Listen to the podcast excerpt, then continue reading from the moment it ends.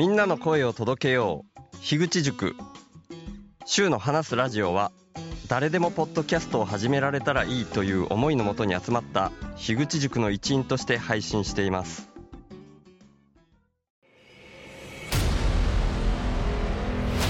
Two days. 2023国際ポッドキャストデー。配信リレ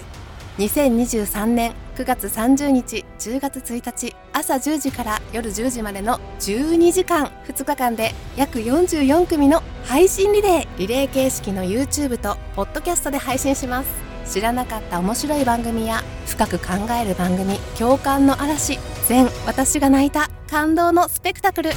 あ君も体験しよう。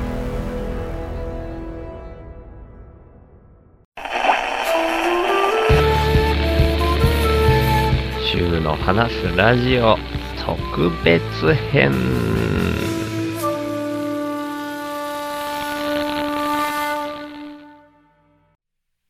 2023年9月29日の週の話すラジオです。えーっと、今日はまた、あ、すいません、週です。えー最初はですね、大成さんの大成タイムズの真似みたいな中途半端なことやって始まりました。もうなんか今日もゆるーく話して話せるところまで行こうかなと思ってるところですね。あ、話せるところまでっていうのは、宮崎、関西、下道だけ車中泊メインの旅のお話の続きですね。前回9月9日の大阪オフ会、ようやくその、えーゼロ次会の話に突入しまして、いろんな人にどんどんどんどん会ってますみたいな、あべ、今ごめんなさい。暑いんでね、上半身裸で、えー撮ってるんですけど、えー下もね、トランクス一丁なんですけど、あ、まあそれはいいんですけど、その、暑いんで内輪をパタパタやってたら、その内輪を今落としました。はい。なんでこんなちょっとね、もうゆるゆるだらだらやっていこうと思うので、なんとなくテンションもね、うーん、そんな力入れずにやりたいなっていうんで、今日は、うん、タイトルコールなしで行かせていただければと思います。で、そんなゼロ次会の途中までで、もうすでに人と13人ぐらいあったっていうところですね。まあ、ざーっとおさらいしておくと、ゼロ次会の前からも僕は一番乗りしちゃって、ペーガペーガ大塚さんに会って、アイコちゃん、レッドさんモグタン、バナナちゃんっていう運営の人たちも来て、えー早めにお店の準備に来た隼人寺口さんも来て、えーあ、運営の違う方の本田さんも来て、で、その後、これゼロ次会に入ったのがタイミングなん、ん？どこからかわかんないけど、ゴリさん、大成さん、バドさん、初めてお会いしたバドさん、で、ケイジくん、トートちゃんと会って、イランクーさん、リアルイランクーさんに初めてお話、あ、お会いしてお話ししましたっていうところで、えー、ケイジ君と話してる途中でもう真っ先に僕のところにどんどん歩いてきて、話しかけてくれて嬉しかったっていう話まで前回お話したかと思います。今まで、えーその大深、ん？大阪オフ会の中でお会いしたのが13人、イランクーさんが13番目っていうお話をしたところでした。はい。で、時間としてはですね、えーお昼の2時半ぐらいに今なっているっていうタイミングのところからお話を続けていこうと思います。でですね、えーどんな風にっていうのはわかんないぐらいな感じなんですけど、あーたんとここで初めてリアルでお会いしてます。あーたんが14人目ですね。あーたんは樋口塾には入っていない気がする。ちょっとうろ覚えになっちゃったけど、あとは入ってない気がするんですよね。週の話すラジオのディスコードにはいてくれてるんですけど、あーたんは、あーたんちの日常っていうポッドキャストをやっている、うん、ポッドキャスト仲間ですね。えー福井県に住んでいる方です。で、僕も普段から、えー、ツイッター、まあ今 X ですけど、とかで仲良くさせてもらっているアータンなんですけど、直接電話で喋ったりしたことがありますね。ズームでは喋ったことはあったのかな？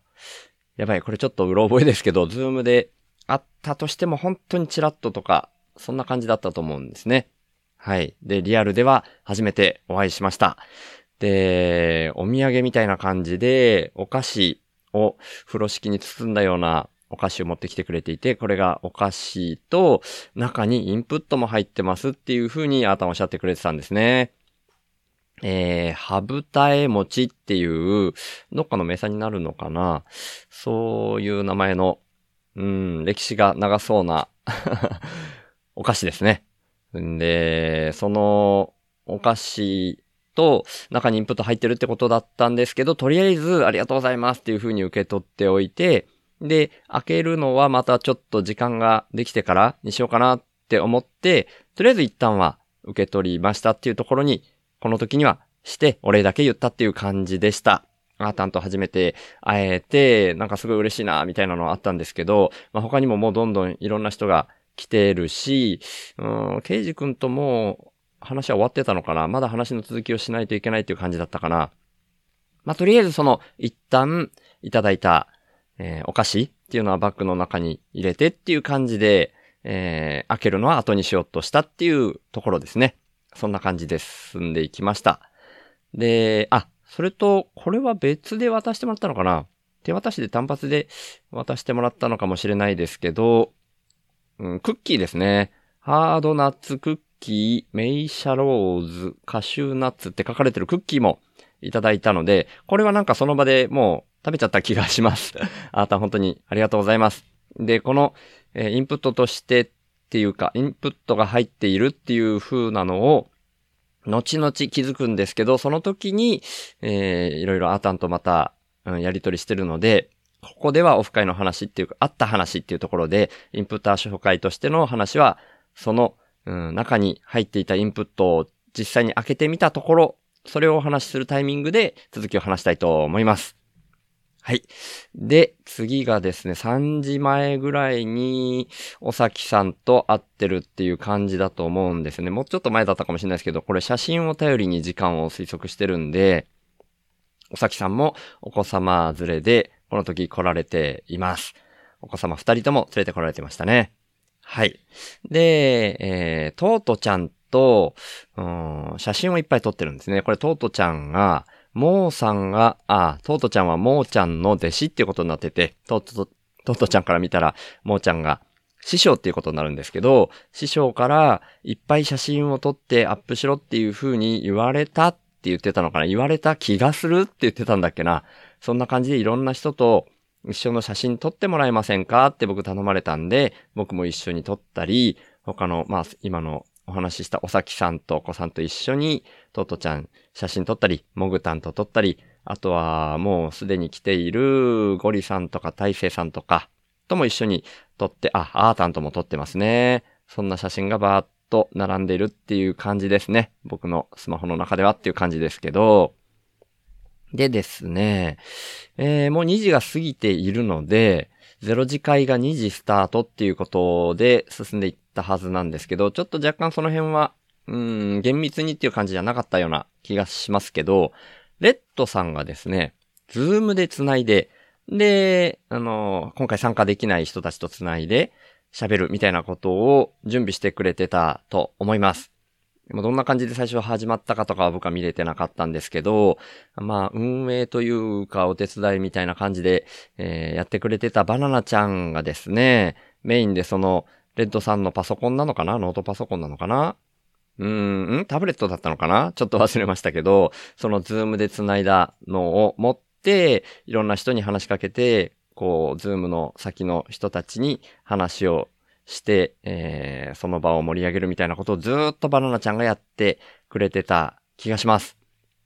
ちょっとこの時間のタイミングも僕わかんなくなっちゃったんですけど、何回か回ってきて、何回か喋ったんですけど、そのうち2回目ぐらいの時だったかなに、ソーワさんとか、ルイスさんとかと喋ったっていうことだけ覚えています。ちょっと他にも喋った方がいたらごめんなさい。ズームの向こうに、えー今回参加できない人たちがいて、その方たちとも交流するみたいなことを、レッドさん主導でバナナちゃんがメインで持って回ってっていう形でやっていたと思います。レッドさん、バナナちゃん、本当にありがとうございました。えっ、と、あとは、えー、ズームの向こうのソーワさんとか、ルイスさんもありがとうございました。でですね、その後に撮ってる写真をベースにまた喋っていくんですけど、あれ？またなんかね、ちょっと自信なくなっちゃうから、おさきさんが15人目でした。15人目ってさっき言ったかな？被ってたらごめんなさい。で、3時10分に、えー初めてお会いした方、まあ、存在も認識していない、まあ、サイレントリスナーの方が多いのかなっていう方のお一人で、COC 塚原さんっていう方と一緒に写真を撮らせてもらってます。COC 塚原さんで16人目ですね、お会いしたのが。で、えー、塚原さんは LINE オープンチャットにもいらっしゃって、で、もうすぐ福井に行くみたいなことをこの時おっしゃってました。このオープンチャットにいるって僕今言いましたけど、僕がそのことを認識するのはもうちょっと後なんですけど、ちょっとこの情報をまとめた時に、それもついでにここに書いちゃってますね。実際、僕はこの時オープンチャットにいるっていうことをちゃんと認識できてませんでした。すいません。で、COC っていうのがですね、ちょっと何の、ん？なんだっけ？あ、チャレンジ応援コーディネーターの略なのかなっていうのを僕、ざざっと検索して思ったんですけど、なんか福井県にこれから行くみたいなことをおっしゃってて、うん、チャレンジ応援コーディネーターっていうのが、なんか地域おこし協力隊みたいな感じなのか、もろにそれだったのか、ちょっとうろ覚えだったんですけど、まあそんな話も、うん、この写真を撮った時に聞いたのか、あとは塚原さんとは、この後の一次会とか始まった後にも若干喋ったタイミングがあったと思うんで、その時に聞いたのか忘れてしまいましたけど、この時に塚原さんと一緒に写真を撮らせてもらってます。3時10分ぐらいですね。で、次に僕が撮っちゃってる写真がですね、3時15分ぐらいに、えー山村達也さんの山太郎ファームの福利不公正のポッドキャストやられてる山村達也さんが今回は来られてないけど、えー茹でる用の落花生販売、ん？委託販売っていうことで、うん販売されていて、で、現地で、現場で、えーみんなに振る舞う用のっていうのを別で用意されていたのかな。それとも誰かがそれを買ってみんなに振る舞ってくれたのか、ちょっとその事情詳しくわかってないんですけど、ペガペガ大塚さんが結構いっぱいその茹でる用の落花生を茹でて、で、それを味見で食べたみたいな感じのタイミングで大きい声でみんなに、いや、これみんなのために、うん、振る舞い用で山村さんの落花生なんですけど、今僕一つ試しに初めて食べてみましたけど、いや、予想外の味で本当にこれ美味しい。もっとピーナッツピーナッツしてる味だと思ったら全然違って、めちゃくちゃ美味しいからみんな食べて、みたいにおっしゃっていて、うん。で、実際僕も食べたんですけど、僕はね、なんか、正直予想の通りの味でした。僕はだから、過去に、この茹でる用の落花生っていうのを、うん、人生のうちで何回か食べたことがあるんでしょうね。うん、完全にこの味は知ってました。ただまあ、じゃあ厳密に言って、めっちゃ全くぴったり一緒っていう感じじゃないかもしれないですけど、ざっくり言って、ああ、こういうの前にも食べたことある、と思いました。でもみんな割と初めて食べる人が多かったみたいで、美味しい美味しいって言って、もう買わなくてもこれがいっぱいあるから、これで満足しちゃうね、なんて言いながら、いっぱい食べてたっていう感じですね。その茹で上がった時の写真を撮っています。それが3時15分。で、次にお会いした、うん、初めて僕が存在を全く認識してなくて初めてお会いした方のもう一人になるんですけど、えー、随格さんっていう方とお会いして写真を一緒に撮らせてもらってます。随格さんで17人目ですね。3時19分に撮ってます。で、随角さんもオープンチャットにいらっしゃってっていうのも後でまた検索して見つけてるっていう感じですけど、えー、そのオプチャの方で書かれているから、その、その場でも喋って、どこら辺住んでるんですかみたいなこと僕よく聞くんですけど、やっぱこのオフ会の中でもう49人ぐらい会ってるんで、最終的には。だからね、あんまり覚えてなくて、オープンチャットにいらっしゃったから、これ後で僕また検索して、あ、随角さんがいるっていうんで、それで辿っていって、で、メモに残したんだと思うんですけど、まあ、すごい近くに住んでらっしゃって、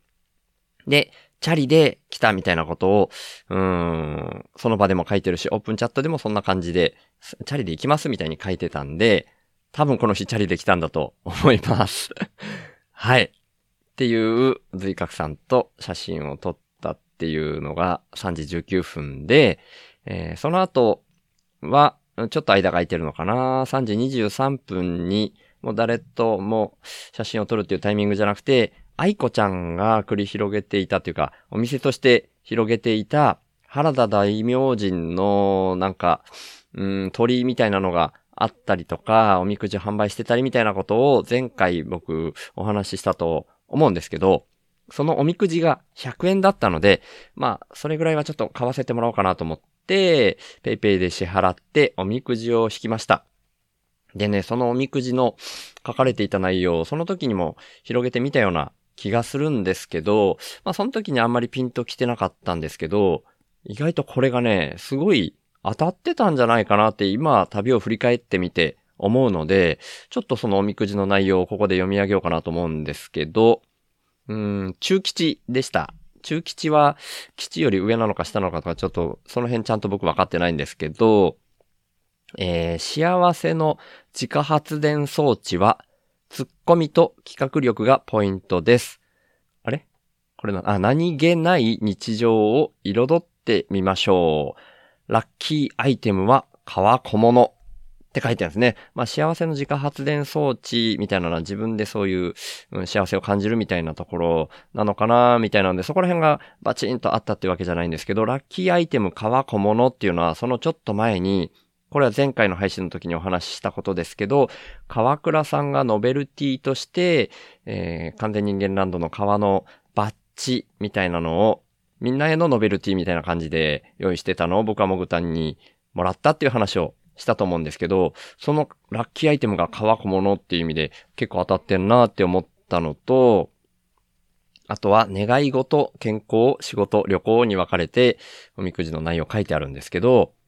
願い事、なりふり構わず進んでみて、えー健康、疲れたらちゃんと休もう。仕事、たまには早く帰ってみよう。旅行、気の向くままに。これ仕事はね、まあ僕、いわゆる雇われをしてないんで、まあたまに早く帰ってみようって、うん、まあちょっとここだけね、あんまり当たってないかな。当たってないっていうか、まあ仕事をしてないから、うん、そう、してない人には該当しないっていう内容になるのかもしれないんですけど、願い事と健康と旅行は、もうこの宮崎関西の下道だけ車中泊メインの旅を全部表してるような感じだなと思ったんですよね。なりふり構わず進んでみて、疲れたらちゃんと休もう。気の向くままに。めっちゃその通りだったなっていうふうに、この、えー情報整理してる中で思ったので、ここで読み上げをしてみました。はい。愛子ちゃんのおみくじめっちゃ当たってて面白かったです。でですね、今度は3時40分ぐらいになってますね。みおパパさんと初めてお会いして写真を撮らせてもらってます。最初、こう、あ、見たことない顔の方だなっていうんで挨拶して、うん喋ってっていう感じで、えーはじめまして、シューと言います、みたいな、あー、シューさん存じ上げてます、みたいな挨拶返していただいてたんですけど、名札代わりに、今回全員ですね、ガムテープじゃなくて布テープか。布テープをビッと貼って、そこに油性マーカーで自分の名前書くっていう風にやってたんで、名前がミオパパっていう風に書かれていたので、ああ、ミオパパさんだと思って、過去何回もう2回か3回、2回かな、えースポンサーされてるんですよね。で、その中で、みおちゃんのパパだからみおパパさんなんですけど、みおちゃんが音声で出演されてるんですよね。そのみおちゃんがめっちゃくちゃ可愛くて、で、樋口さんにも誕生日おめでとうみたいなこと言って、樋口さんもめっちゃ喜んでみたいなことがあったんで、めちゃくちゃ印象残ってて、ああ、あのみおパパさんですかみたいに言ってお話ししました。そしたらみおパパさんが、わあ、認識してくださってて嬉しいですみたいなこともおっしゃってくださいましたね。はい。で、大分が出身みたいなことをおっしゃってたと思います。で、えーこれは後々の情報なんですけど、LINE オープンチャットの方で、えー最後、このオフ会が終わった後ですけど、4次会まで結局続くんですけど、その最後の4次会が終わった後、議地のお二人を宿まで届けました、みたいな風に、みよパパさん書いてましたね。で、みんな結構そういう風に言ってたんですけど、みよパパさんがめっちゃくちゃ優しそうな方なんですね。うん。なんで、まあこれから、まあこのツイッターじゃなくて X とかでも繋がらせてもらってるんで、あとはまあ、スポンサーつながりとか LINE オープンチャットの方でも全然いいんですけど、まあなるべく仲良くさせていただきたいなというふうに僕も個人的に思っております。まあ僕の個人的な願望としてはやっぱり、ポッドキャスト始めてくれたらいいなっていうふうに、まあ、みおパパさんに限らずですけどね、みんなに対して僕はそういうふうに思ってるんですけど、そんな風になったらいいななんて思ってます。みおパパさんありがとうございます。で、次にお会いしたのが、もう4時近くだな、3時58分、もやしさん。もやしさんが19人目ですね。あれ？みおパパさんの時18人目って言ったかな？うん、なんかもう、わかんなくなっちゃうな。でも、もやしさんが19人目でした。えー、オープンチャットの方にもいらっしゃって、オープンチャットの方では、かっこ豚もやしって書いてますけど、ちょっと意味はわかんないんですけど、で、この時にはまあ、はじめましてみたいな感じで僕も全然全く認識していない方だったので、よろしくお願いします的なことをお話でして、写真を撮っただけだと思うんですけど、この後ですね、一次会で、うん、クイズ大会に出られて、それで優勝するっていうようなことをされて、で、そこで結構面白い動きされた感じだったと思うんですよね。でも僕ね、その時ちょっとあんまりそのメインの会場見れてないみたいなことがあるんですけど、その話はまたちょっと、その、えー一次会のお話の時に詳しく話をしようと思います。もやしさん、そんな方でした。このタイミングでは写真撮らせていただいたっていう感じですね。で、さっきのトートちゃんのいろんな人と写真撮るみたいなのの続きで、4時22分にも、たけるさんと一緒に写真を撮ったりっていうのを僕がしてますね。はい。で、このね、もう写真僕がもうめっちゃ撮れてるわけではないんで、限られた写真の中で時系列を、うん、今、記憶を頼りに喋ってるんですけど、もうね、9月9日のことなんで、今日、今収録してるのは9月28日、今日全然言ってなかったな。の、今、夕方6時25分っていうタイミングなんで、えー、もう、20日近く経ってるわけですよね。なんで、あんまり思い出せないですね。だからもう、早めにこういうのも、ちゃんと配信しておけっていう感じなんですけどね、僕はどうしてもこれ、今回はまとめてから配信したかったしっていうところで情報量が多すぎるのも手伝ってこんな感じになっちゃいました。で、たけるさんとトートちゃんの写真撮っていて、その、どっかのタイミングでですね、その前だったか後かわかんないんですけど、ジョージ・クルニーヤンが来て喋ってたと思います。今回ね、完全に存在を認識していない人と一緒に写真撮るっていう感じでやってるんで、えー、会ったことがある人とか、存在を認識していた人っていうのは、そんなに撮れてないんですよね。もう必ず全員と撮るっていうふうにはしてないんで、ちょっとニーヤンと会ったタイミングっていうのは時系列では分かんなくなってるんですけど、人数としてはニーヤンが20人目っていう形で、うん、まあ、時系列違うかもしれないですけど、一応今回全員の人数数えたいんで、仮に20人目っていうことにしたいと思います。で、青い T シャツを着て来られていて、これはどこで聞いたんだっけな岩塩で喋ってたんだっけなニーヤンが、結構それがおしゃれな T シャツだったっていうようなことで、それでもあんまり気づく人が少なくて、一人だけおしゃれですねって言ってもらえたみたいなことを言ってた気がします。で、僕ね、そういうの全く気づけない人なんで、いや、ほんとごめんなさいねって、ここで一応言わせていただいておきます。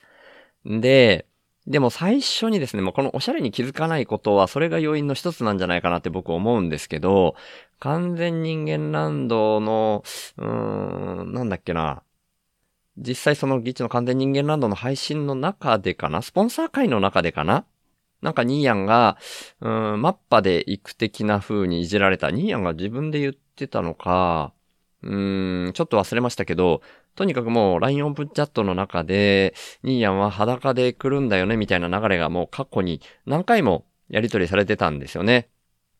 だからその当日も裸で来るみたいな感じのいじりをずっとされていて、で、実際会ったらですね、みんなやっぱり最初に聞くのが、あれ？ニーヤン裸じゃないんですか？ニーヤンって呼ぶのは僕だけですけど、ジョージさん裸じゃないんですか？ってみんな言うんですよね。で、もうそのたんびに、律儀にニーヤンは、最初裸で出たんですけど、途中でいろいろ調達できちゃって、みたいな。その T シャツなら T シャツ、うん、パンツならパンツ、ズボンならズボンみたいなのが、うん、なぜか落ちてたなりとか言ってたかなちょっと正確な言い方忘れましたけど、なんかいろんな場所で調達できてしまって、最後には全部揃っちゃって、いやーほんと裸で来たかったんだけど、みたいなことを、あこういう話をね、最初から準備してきて、さすがだな勉強になるなって思いました。なんかね、その調達できたみたいな話もね、今思い返しながら喋ってみると、うん、なんかよく考えたら全然意味わかんないなと思ったんですけど、その場でニーヤンが話すとね、なんか知んないけど面白いんですよね。だからいろんな人に聞かれてて、何回もその風に同じ話で答えてるな、みたいなのな、なぜか僕ちょっと耳に入ってきてて、本当にね、3回4回そういう風に、また同じ話なんだけど、っていうね、あ、で、この話も、これで6回目ですね、みたいなこともなんか、途中でニーヤンおっしゃってたような気がするなはい、そんなことを 覚えています。その時間的なタイミングがわかんないんですけど、今ここにニーヤンの話を挟み込ませていただきました。で、えー、夕方4時24分に、えーこちらも初めて存在を認識させてもらった方っていうことで、みゃーもとさん。みにちっちゃいやでみゃーもとさんですね。えー、あった人数として仮にですけど、21人目っていう形になりますね。で、宮本さんの僕の最初の印象はですね、なんか、なんていうのかな割と、ちゃんとした感じのジャケット、うん、っていうふうに僕は印象としてそんな印象を受けたんですけど、それで、えー、スッと立ってらっしゃるし、スッと立ってって別に普通かな。でもなんか表情とかがですね、すごいこう、済ました顔をしてるように僕見えたんですね。なんでこう、そういうクールな方なのかなとか、ちょっと硬い方なのかなみたいな印象を最初、第一印象として持ちました。で、そんな、うん、風に、周りをこう見ながら、済ました顔をして立ってらっしゃるなっていうところで僕がちょっと声かけて、写真撮らせてもらえますかっていうのを言ったんですけど、その瞬間にですね、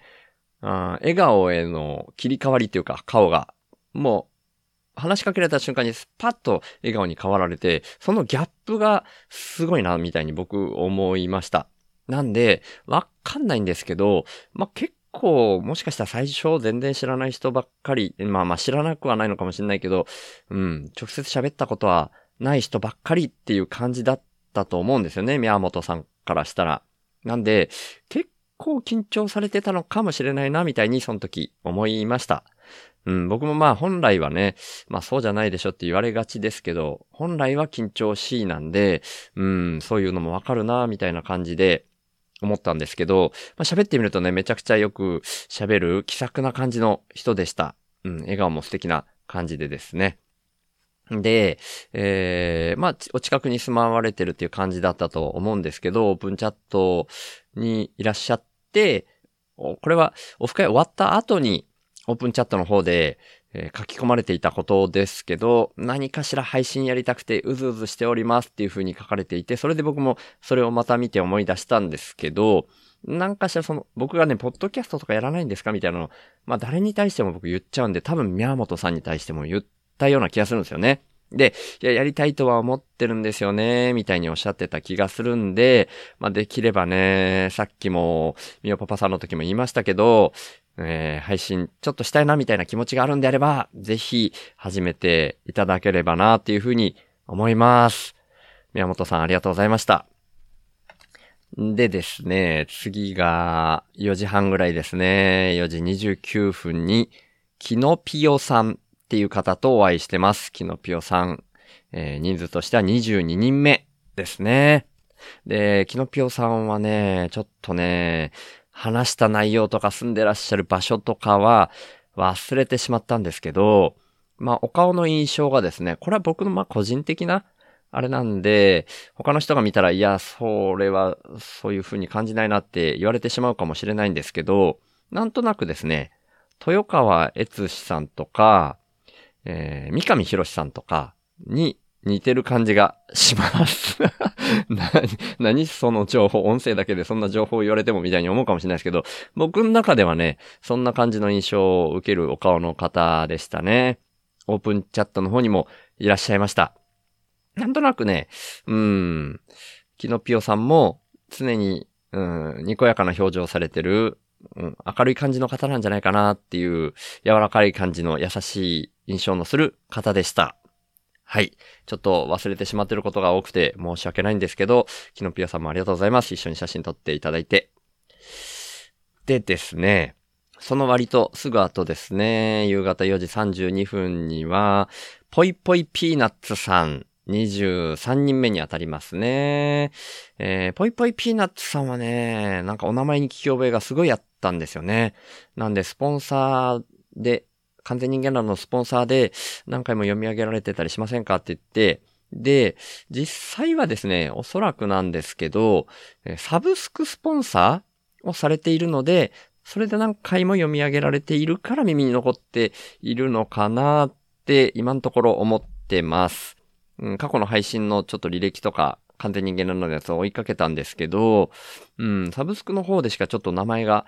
いないような感じがしたんで、実際でもね、なんかそうやって見てから、見てから思い出して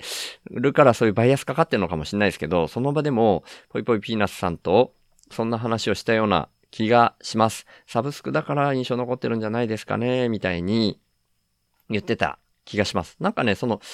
印象に残る名前？なのかもしれないですね。ぽいぽいピーナッツさんっていうお名前自体がですね。うん、そんな気がします。お若いなーっていう印象を受けました。うん、わかんないですけどね。20代後半か30代前半なんじゃないかななんて思ってますけどね。違ったらすいませんなんですけど。で、どこから来られたって言ったか忘れたんですけど、今日どうするんですか？みたいな話を僕とだけしてたか他の人も交えて話したか忘れましたけど、いや、まだ決まってないですみたいなこと言ってたんですよね。まあ、なんとかなるでしょう的な感じのを言ってたんで、僕は、あの、車中泊するってなってたんで、よかったら僕と一緒に車中泊しますか？みたいなことを、この時にはね、お話ししてたんですけど、もう、3次会、4次会とか、ね、バラバラになって、最後わかんなくなっちゃったんで、えー、ぽいぽいピーナッツさんと一緒に車中泊するっていう形にはなりませんでした。残念でした。また次の機会があったら一緒に車中泊させてください。ぽいぽいピーナッツさん。よろしくお願いします。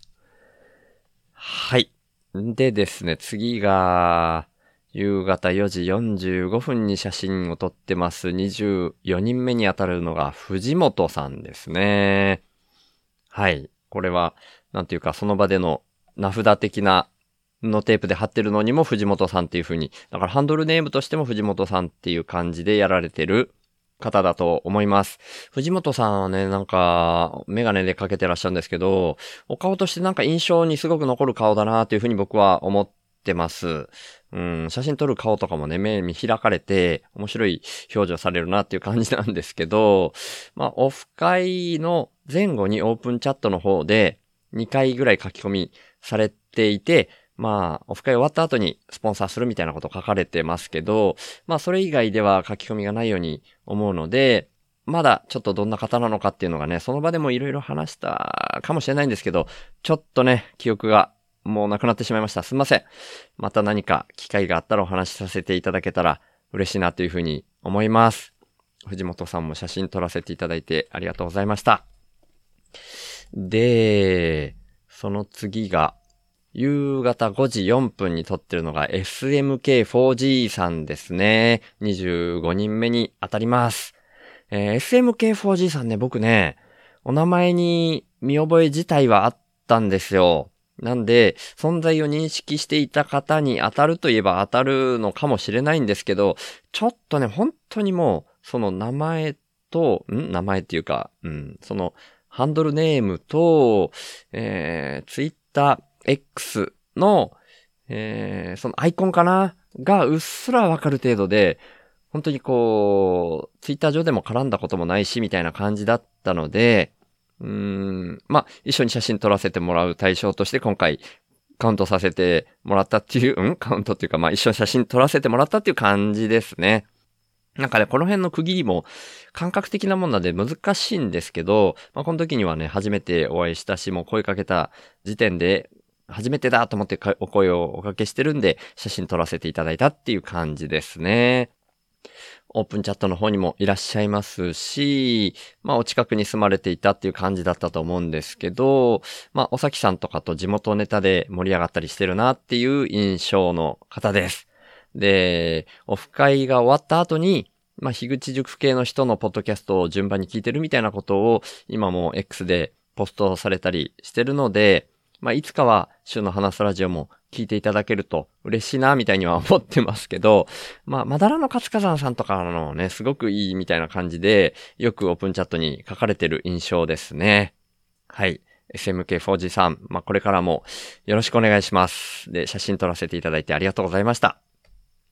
はい。で、またタイミングっていうのはわかんないんですけど、ここら辺で多分違う方の本田さんに自転車を借りて、モグタンからあの受け取った醤油、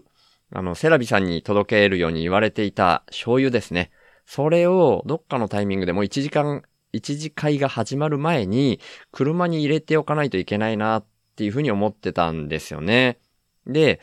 それがですね、まあ、いろんな人と会ったり喋ったりしてるっていうのを抜けるのは忍びないみたいな気持ちと、その僕が止めたコインパーキングまでが、徒歩で歩いても、まあ、往復で20分とかかかっちゃうかな、みたいに思っちゃって、もったいないなと思ったんで、そういう話をしてたら、モグタンが自転車借りたらいいじゃん、みたいな。違う方の本田さんに借りたらいいじゃん、みたいに 言ってくれたもんで、ああ、そっか、と思って、で、なんか、あとはその車に置いてくるついでに、なんかね、なんか取ってこようと思ってたんですよね。あ、充電ケーブルとか取ってこようと思ってたのかな。うん。僕の iPhone は充電がなくなるのがめっちゃ早いので、それも取ってこようとしてたような気がします。で、本田さんにお願いしたら、あ、いいですよっていう形で鍵を貸してくれたので、それで車まで、えー取りに行って、で、モグタンから受け取ったセラビ産用の醤油を車の中に入れて、充電ケーブル取って帰ってくるっていう風にしました。でですね、この後僕、ちょっとポカをやらかしてるんですけど、そのまんま違う方のホンダさんの自転車を、うん、お店の前に止めて、で、会場戻ってっていう感じで、そのまんまにしてたんですよ。そしたら途中でですね、本田さんから、あ、シュウさん、鍵は、あどうなりました？って言って、あ、忘れてたと思って、ポケットバーって調べたんですけど、鍵がないんですよね。で、あと思って、その自転車止めた時に鍵かけてないことに気づいたんですよ。あーって言った瞬間に全てを、その違う方の本田さん察したんでしょうね。さ、もう察せられて、もうこいつみたいな感じでこう表情、目見開いて、で、げんこつ作る、殴るアクション取られてっていう感じで、やっべっても、すいませんすいませんって言って外行って自転車に鍵かけて、慌てて帰ってきて、うん、お返しするっていうことがありました。本田さん本当にごめんなさい。はい。そんな感じでですね、こう写真撮った人の、その写真に、の時間をベースに喋ってきたので、本当はね、この会った順番とか、さっきもニーヤンの時に話しましたけど、うん、順番間違ってる可能性すごい高いんですよね。だから、写真は一緒に撮ってない、えー存在は、うん認識してる、もしくはズームで会ったことある方で、だからそういう方は今回は写真撮ってないので、でも、順番にリアルで会うのは初めてっていう方もいっぱいいらっしゃったんですけど、そういう方を順不動でっていう形になりますけど、人数数えながらご紹介していきたいと思います。でですね、お一人目は招きさんですね。人数として26人目に当たると思うんですけど、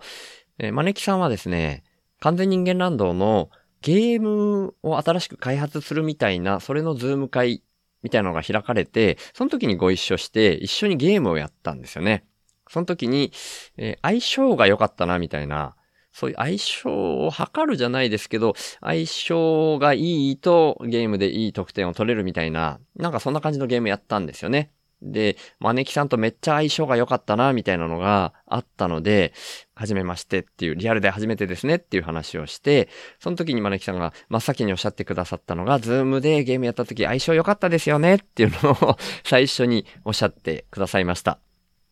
で、えー住んでる場所とかを聞いたらですね、まあ、東京で、前に僕が東京住んでた時の場所と近い位置に住んでらっしゃったみたいな感じで言われてたと思うんですけど、正確に地名忘れましたけど、でもそこにいたんですけど、最近、高尾山の近くに引っ越したと。で、高尾山に登るために近くに引っ越したみたいにおっしゃってて、いや、すっごいなと思ったんですけど、まあ、山登りが好きなんでしょうね。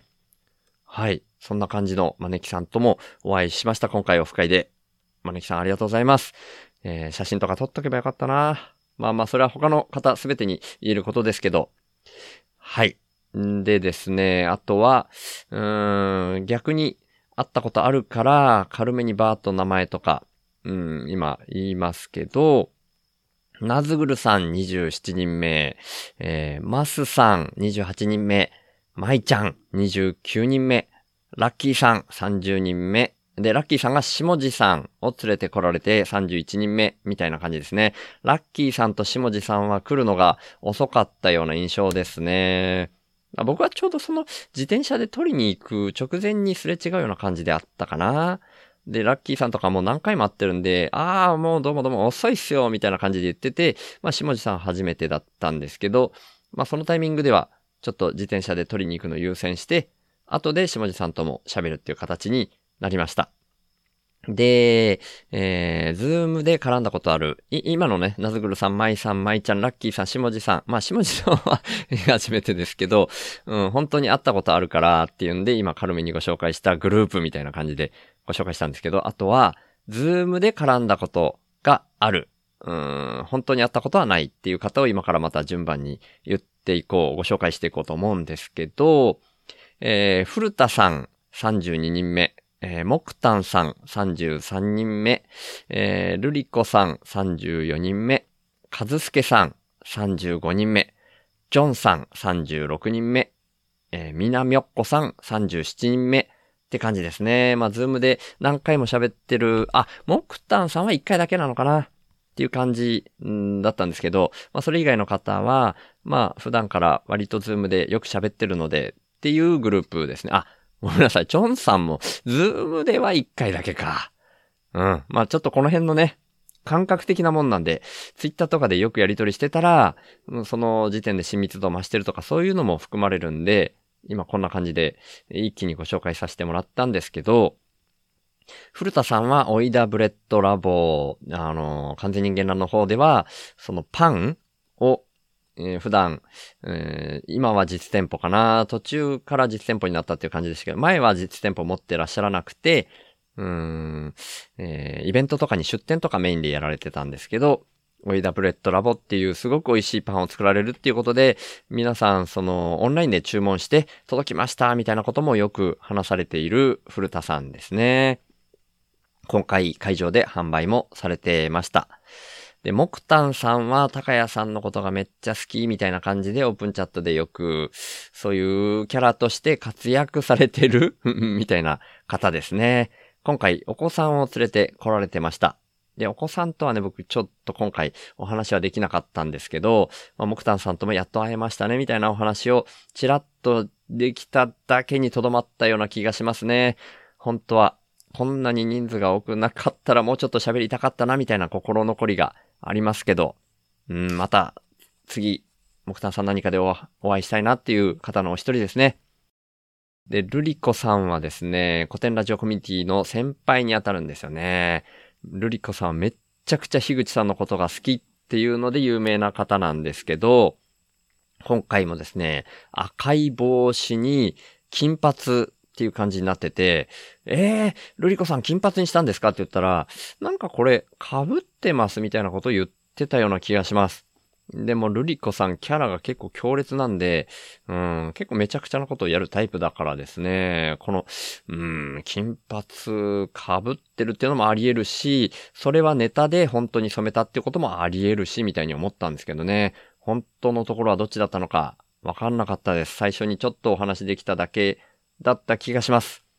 はい。また次、ゆっくり喋りたい方の一人ですね。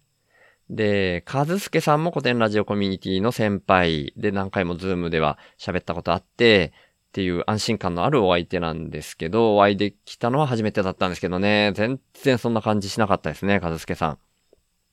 かずすけさんとは何回かちらほら喋れたような気がしますけど、もう逆に安心感の方が上回っちゃって、特別なこと何も喋ってないような気がしますね。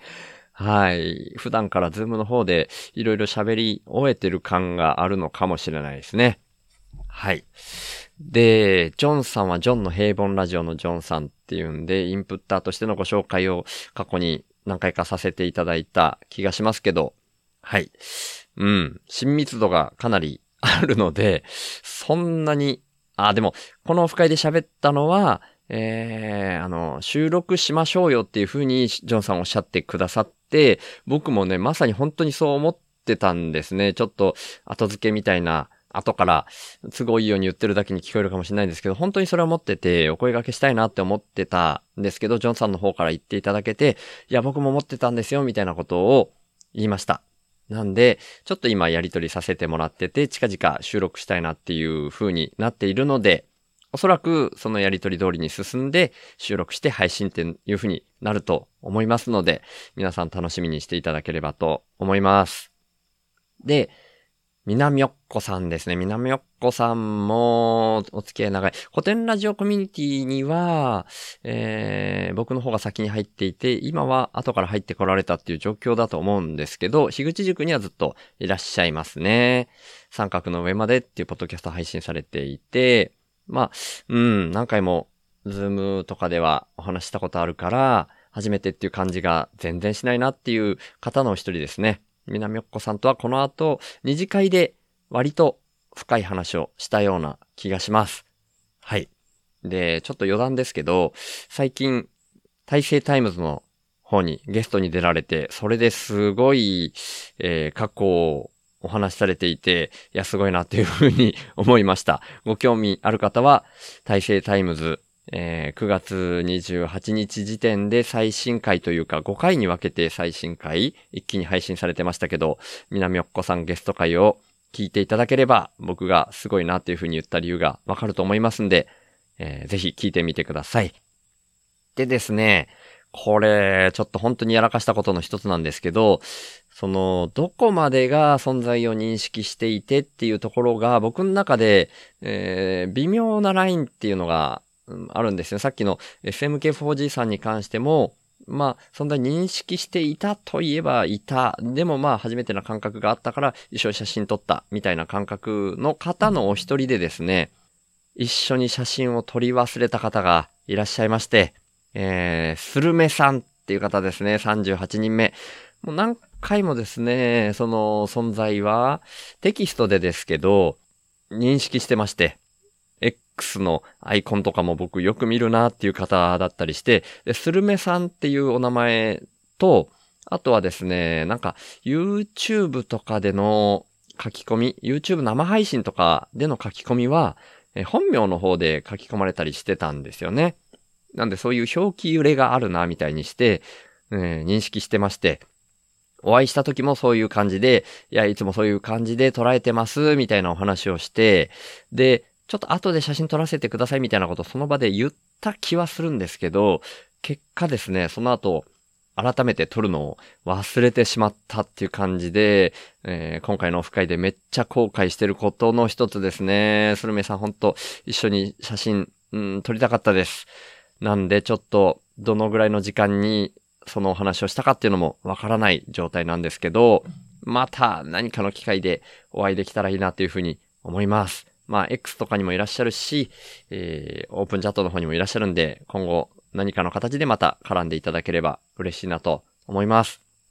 で、そろそろですね、オフ会の方が、一次会が始まる夕方6時っていうのが近づいてくる感じになるんですね。で、その一次会に入る前のタイミングだったと思うんですけど、5時台後半だったと思うんですけど、おさきさんがですね、帰られたんですね。で、あれ？おさきさん出て行かれるな。で、みんな手振ってんなみたいに思って、あれ？って思って、で、聞いたら、いや、また戻ってくるみたいに言ってました、みたいに、うん、誰かに聞いた気がするんですよね。で、あららって思ったんですけど、まあまあ、また戻ってくるんだったら、ってその時に思ってたんですけど、実際にはですね、この後、崎さんはその一次会以降のに帰っては来なかったんですね。で、後々聞いたんですけど、ちょっと詳しいことまでわからないんですけど、僕はまあ13日にお崎さんと改めてお会いしたんで、その時にもちらっと聞いたと思うんですけど、の割にはちょっとうろ覚えですけど、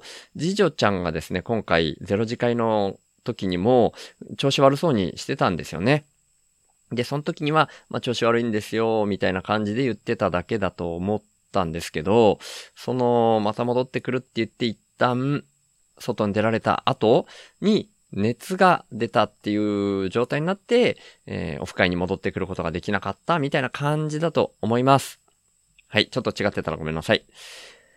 で、そろそろ0次会終わって1次会に入るっていう感じなんですけど、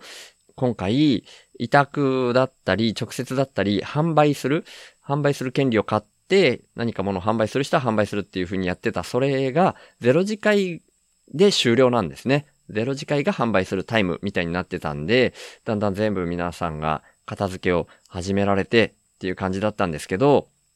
ルイスさんがですね、カフェオレを委託販売されていて、で、それが売れ残り余ったら、うん全部シュウさんにあげてくださいっていう風におっしゃってくれてたんですよね。だからそれはもう最初からオープンチャットとかでそういうやり取りしてたから僕もそういう認識でいたんですけど、途中でですね、誰かからまた聞きだったんだと思うんですけど、なんか、えー、カフェオレなくなっちゃいましたもんね、みたいに誰かが言ったんですよね。で、ああ、そうなんだ、もう売り切れちゃったんだ、僕にはその売れ残りが来るみたいな若干期待してたけど残念って思ってたら、ジョージさんが買い占めてなくなったみたいな感じで、誰かがおっしゃってたような気がするんですよね。なんで、そういう感じで思ってたら、その一次会に移る直前に、レッドさんが、これ、ルイスさんのカフェオレの余った分ですって言って6本分ぐらい入ってるのを持ってきてくれたんですね。で、あらと思って、その、僕、誰かから、その、ニーヤンが買い占めてなくなったっていう風の聞いてみたいなのを喋ったら、もう、それに被せるような感じで、あいつ嘘ばっかりだなぁみたいな感じでレッドさんがおっしゃってて、本当にニーヤンがそれを、うん、買い占めたみたいに言ってたのかなまた聞きだからわかんないんですけどね。まあでも、まあでも言ってたんだろうな。また聞きだったことがレッドさんには伝わんなかったですけど、まあほぼほぼニーヤンそんな感じでやってたんだと思うんで、うん、その認識で合ってると思います。でもとりあえず、ルイスさんからのあまりということで、えーカフェオレが6本いただけてしまって、本当にありがたいなっていう感じでした。でですね、夕方6時にオフ会スタートみたいな感じになるんですけど、これがですね、トートちゃんが0次会だけの参加っていう感じになってるんですね。なんで、まあ6時になるぞっていうようなタイミングでもうそろそろ帰るっていう風になってたんですけど、トートちゃんが、議事のお二人をチラッとだけでも見てから帰りたいっていうんで、6時よりね、なんかまあ15分ぐらい前ぐらいでもう体力的にもきついから帰りたいって言ってたんですけど、議事のお二人どっかのタイミングで会場入りしたことだけは分かってたんですよ。そのペガペガ大塚さんのお店の2階みたいなスペースがあって、そこにもう一旦到着されたタイミングで、二人が一瞬だけ顔出されて、わーみたいになったんですよね。ただその後6時まで、うん、控えるみたいな、控え室みたいな、控え室は違うけど、控えるみたいな形で、1時間以上準備みたいな感じで上にお二人はいらっしゃったんですよね。だからその2階の方を、うん、見てたら、チラッとでも見えるんじゃないかなみたいに、トートちゃんが言っててですね、僕も一緒に、それ見たら、外まで送っていこうと思って、トートちゃんと一緒にいたんですけど、まあ、そこの角度からは2階はこれちょっと角度的に絶対見えないぞって僕思ったんで、2階に一緒に上がっていこうかみたいなことを何回も僕トートちゃんに言ったんですけど、なんか、いや、いや、そこまでの情熱はないみたいに言って、なんか2階に行くのは気乗りしないみたいな感じだったんで、そのままずっとトートちゃんと一緒に待っていて、で、外でですね、お店の外に座ることができるスペースがあったので、そこで二人で喋りながら待ってたりしました。で、そしたらですね、結局、やっぱり角度的に見えないまんま、夕方6時になってオフ会スタートっていう感じになったので、お二人が下に降りてこられてたのが見えて、トートちゃんと一緒に中に入って、その入り口の近くで、えー二人で立って見てるっていう感じにしてました。で、もう、オープニングですよね。議事の完全人間ランドのオープニングテーマが流れて、2階からお二人が降りてこられて、イエーイみたいな感じで盛り上がってるわけですよね。で、二人のオープニングトークみたいなのが始まります。で、ここですっごい嬉しかったことがあるんですけど、まずは、樋口さんと高谷さんが話し始めて、いやいやいやいや、みたいな感じで喋ってるんですけど、まず、あ、これは樋口さんがですね、まず最初に確認したいんですけど、って言って、シュウさん無事にたどり着きました？手挙げてください、シュウさん。みたいにおっしゃってくださったんですよね。だから、オープニングトークの一番最初に僕の名前出してもらって嬉しかったなっていうことがここであって、で、僕はトットちゃんと一緒に端っこの入り口にも、入り口の扉の前ですね、そこからもうすぐ外に出れるっていうところに、他のみんなはテーブルに座ってっていう感じでみんな席についてるんですけど、僕とトットちゃんだけその入り口近くにいるんですよね。そしたら高谷さんが、ああ、いたいたいた。しかもなんか一人だけなんか変なとこ、特別なとこにいるじゃんみたいなことを言われて、いやいやいやって言って、そのトートちゃんを、えー、見守ってる的なことを そこで話しましたね。うん。で、その後もオープニングトークが続くっていう流れになっていくんですけど、これ一応、今回お会いした人の中の人数っていうのを数えていたので、樋口さんと高谷さんも数えるんですけど、樋口さんが39人目、高谷さんが40人目っていう形で一応カウントしておきますね。で、まあしばらくオープニングトークを聞きながら、トットちゃんと一緒に見てたんですけど、どのぐらい経ってかな ?10 分ぐらい経って、トットちゃんが、はい、もう満足しましたって言って帰りますっていうふうに言ったので、一緒に外に出て、で、そこからタクシーを呼んで、えー、もうタクシー、なんかアプリでね、呼んだらすぐ来てくれるみたいな感じだったんですよ。だから、もう2、3分で来ましたね、タクシーが。なんで、まあ、都会だからでしょうけど、いや、便利だなーっていうふうに思いましたね。で、まあ、トートちゃんタクシーの目の前まで送っていって、っていう感じで別れました。トートちゃんもすごくありがとうございますみたいに言ってくれて、僕もめっちゃ嬉しかったですね。またいつかリアルで会いたいと思ってます。トトちゃんまた会おうね。はい。そんなんで会場に戻ってっていう感じになるんですけど、最初の、うん、企画としてはオフレコトークみたいなのが繰り広げられてましたね。めちゃくちゃ面白い話だったんですけど、めっちゃくちゃ面白い他では聞けない話が聞けたんですね。ほんと面白かったんですけど、このオフレコトークの内容だけはもう絶対言わない。もう当たり前ですけど。で、これが、要は、どっかで広まったりとか、漏れたなっていうことが分かったら、次のオフレコトークみたいな、なんかのイベントの時にまたオフレコトークみたいなのをやろうっていう時にやれなくなっちゃうから、もう本当に皆さんこの場だけに留めてくださいねっていう風に、樋口さんも高谷さんもおっしゃってたので、もうそれは僕の心の中だけに留めておきたいと思います。はい。でですね、これどうだったかな？もう一次会に入るちょっと前からぐらいで飲み物とかは取りに行ける状態になってたと思うんですよね。で、飲み物も飲みながらもみんなだからお酒も入っていってたし、一次会は目の前に料理がある状態で始まったような気がします。うろ覚えで。すいません。でですね、まあその飲み食いとかもしながらっていう感じだったと思うんですけど、次にあったのはクイズ大会でしたね。で、なんかその場で、ズームで原田さんとかともつなぎながら、原田さんとかっていうか原田さんともですね、原田さんともつなぎながらだったんですけど、樋口さんと原田さんと高谷さんに関するクイズみたいなのが出されて、その場で本人が、えー、回答するみたいな。だから、その時になって初めて答えがわかるみたいな面白いクイズだったんですけど、1問目でですね、えー、樋口さんに関するクイズがあって、ちょっと問題が正確には、うん、表現が違うかもしれないですけど、樋口清則がこの中で一番大事にしてるのは何でしょうみたいな感じで、で、お金と時間と愛だったと思うんですけど、それが3択で出たんですよね。で、まあ、高谷さんは、ああ、これはきょんちゃんのこと分かってる俺は分かるけど、いやーみんな迷うだろうなーみたいに言っていて、僕もめちゃくちゃその、時間とお金で迷ったんですけど、あ、違うわ。時間と愛で迷ったんですけど、最終的には僕愛で書いたんですね。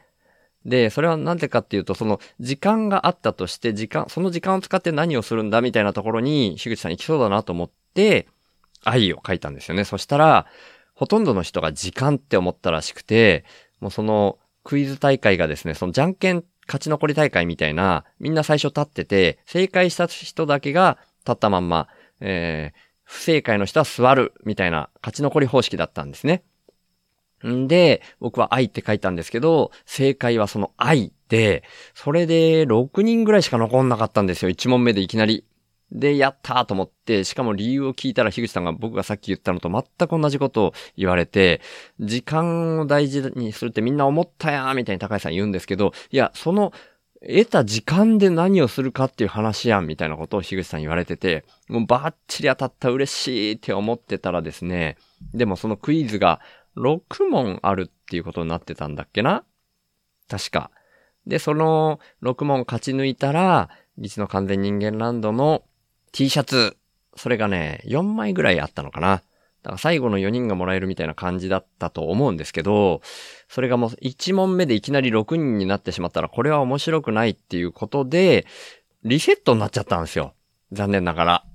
で、2問目以降もいろんな問題が出たんですけど、僕2問目で失敗しちゃいまして、結局1問目でそういう超難関を切り抜けたのに、2問目で敗退っていう、ちょっとね、今思うと、ちょっと悔しいな、これ納得いかないな、みたいに僕、ちょっと思ってるところがあるんですけど、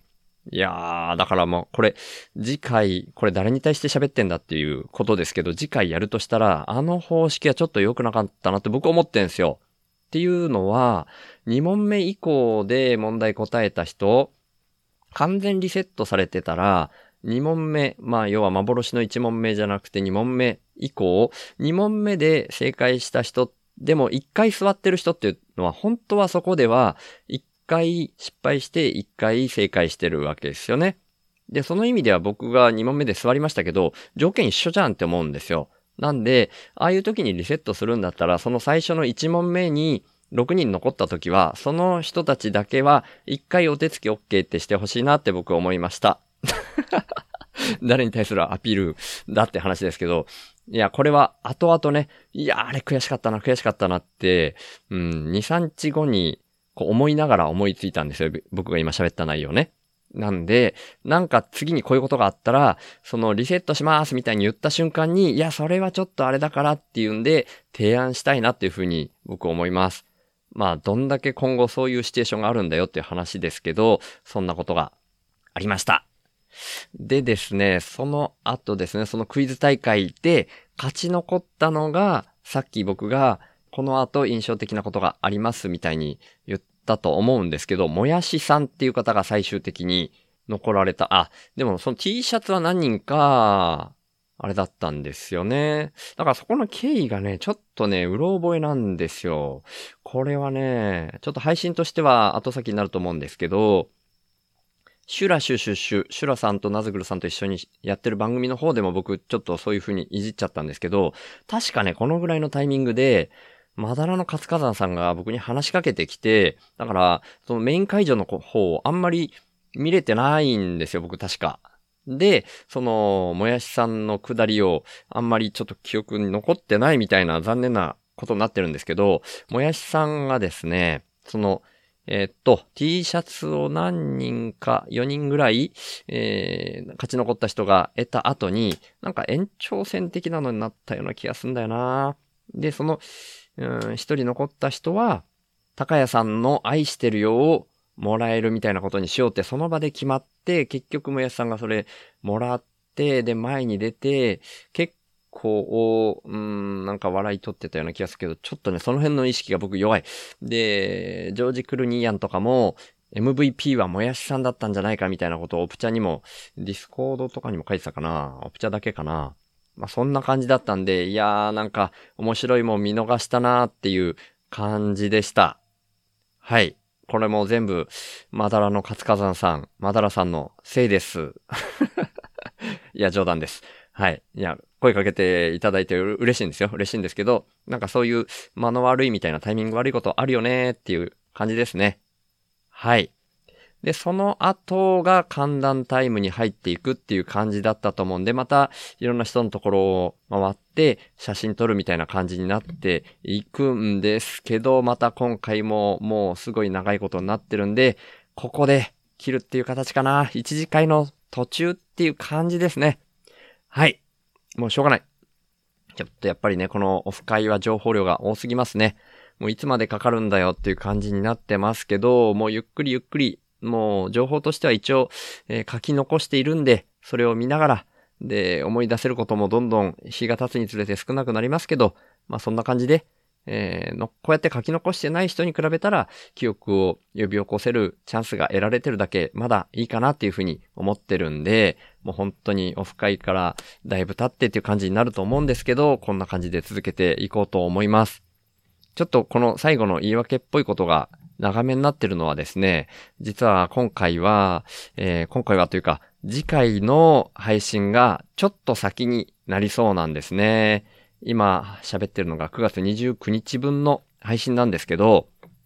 その後、実は、この僕の一人喋りじゃなくて、えーゲスト会っていうのがね、2回あります。ちょっと誰っていうのは楽しみにしていただきたいんですけど、やっぱタイミング的に、そのゲスト会というかコラボになってるんですよね。ある方とコラボっていう形になってるんで、その方とタイミングを合わせて、えー次の、次の配信、えー10月2日の月曜日はその方とのコラボ配信。で、週の話すラジオの方では、えー収録が2回にわたる感じに及んだので、10月2日とその次の10月6日の金曜日には、その方のゲスト会っていうのを週の話すラジオでは流したいというふうに思ってますんで、この一次会の寒暖タイムの続きのお話は、さらにその次の配信からっていう形になりますんで、だいぶ間延びはしてしまいますけど、そんな感じにさせていただこうと思っています。はい。まあちょっとね、自分のために残してるというところがメインなんで、本当に申し訳ないんですけど、今後の流れとしてはそんな形になっていきます。っていう感じで最後の読み上げに入っていこうと思うんですけど、前回もお話ししたと思うんですけど、最後のインプッターの方のお名前大きな声でお呼びする方っていうのは、今回の宮崎から関西への下道だけ車中泊メインの旅で関わってくれた、まあ、ズームも含めた、あとはインプットしてくださった方、うん、そんな感じで、今回のこの旅で関わってくださった方、すべての方を大きな声でお呼びしてますんで、ちょっとその人数が多い感じになってますけど、そういう意識でもし聞いてくださる方は、あ、そういう方なんだなっていうふうに考えていただければと思います。すべての方がインプットしてくださったっていうことではないかもしれないんですけど、まあ僕の中ではお世話になりましたっていう意味も込めて、大きな声でお名前をお呼びしております。今回はそんなようなところで、週の話すラジオ、略して週報は、HSP っていう先天的なビビリとして生まれた僕、週が、ビビリだからこそ、問題の根本原因に意識が向いて、最終的には個人単位じゃなく、世の中全体の問題点にビビリが反応しちゃうこと。それを発信することに、僕の生きる役割があるんじゃないかと思って、そんな僕の意識を日々発信する番組です。僕からは、今の世の中が滝壺に向かう船、みたいな環境問題をはじめとした社会課題が加速度的に大きくなってるっていう風に感じられてるんですね。だから、僕がビビりすぎるせいでできたメタ認知というか、そこから来る意識と問いを投げるみたいな感じが、このポッドキャストの位置だと思ってます。僕はそんな滝壺に向かう船、みたいな状況は、間違いなく人間が作り出していることだと思ってて、人口自体加速度的に増えていることもあるし、人間の欲望も大きくなりすぎてるっていうふうに感じてます。で、その原因として、人間の欲望を増幅させてしまうような特徴をだんだん強めてきてしまっているお金っていうものが一つあると思っていて、そんなお金みたいな何かが入ってこないと、インプットされないと、自分からもアウトプットを出さないよーみたいな交換条件的なインプットが先な構図も感じてます。だとしたら、アウトプットが先な構図に逆転させることで、滝壺に向かうスピードが緩和されるんじゃないかなって思ってます。で、そんなアウトプットが先っていうイメージなんですけど、生きていくために最低限のことで満足する。みたいなのも大事だと思っていて、だから僕はこの手放すをテーマにしてるんですけど、僕は幸せっていうものは相対的なものでしかないっていうふうにも考えてて、人との比較って意味じゃなくて、自分個人の単位で見たときに、沈んだ状態からちょっとマシになって浮かび上がってくる。そんな風に幸せっていうのは心の状態が相対的に変わった時に感じられる。って意味なんですね。それだったら、どこの、どの位置にいても変わらないんじゃないかなって僕は思ってるんですけど、だから原始人であっても、超貧困国の人であっても、全く変わんなくて、お金がないと幸せにならないとかそんなことは全くないし、最低限生き延びられるっていうところで満足する人が増えれば、余剰も出やすい。んで、その余剰分は、お裾分けみたいな形で回していける。みたいなのが、僕のアウトプットが先のイメージです。そのために、自分自身の才能みたいなものを無条件にアウトプットとして先に出す。みたいな動きが大事だと僕は思ってるので、こんなビビリの僕に一番向いたこととして、この意識をポッドキャストで発信してるんですね。だから、2022年以降、いわゆる雇われをやめて、現金収入がないっていうような状況で、勝手に一人で空気質的にアウトプットが先な動きを始めてるつもりなんですけど、まあ世の中っていうのはそんな簡単に変わるもんじゃないので、僕の貯蓄が尽きるのが早いか、そんなアウトプットが先な循環の社会が来るのが早いか、みたいな状況になってますけど、そんな僕が最低限の資質で暮らしながら、アウトプットが先なこの動きを続けるために、週報インプッターっていう名前で、スポンサーの権利の販売を始めました。1ヶ月に100円以上の定期購入の形式ですけど、週報インプッターになってくれた方は、初回は週報内で僕が宣伝させていただいた上で、公式サイト内に掲載します。加えて、1ヶ月に数回程度ですが、番組の最後にラジオネームの読み上げをさせていただきます。僕は数年前から、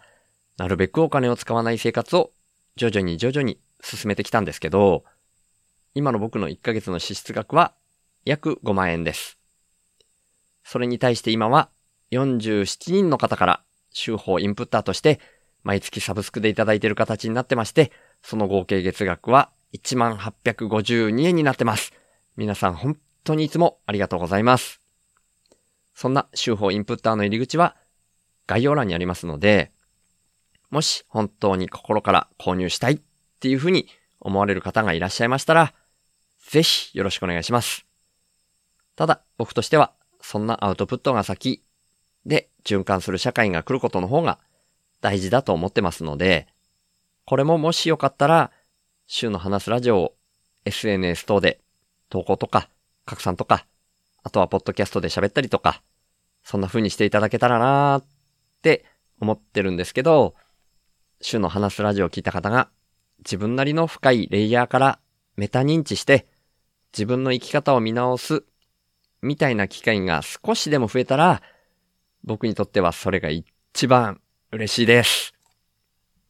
この番組は、富士山、大輝くん、しょうまさん、いざさん、もーちゃん、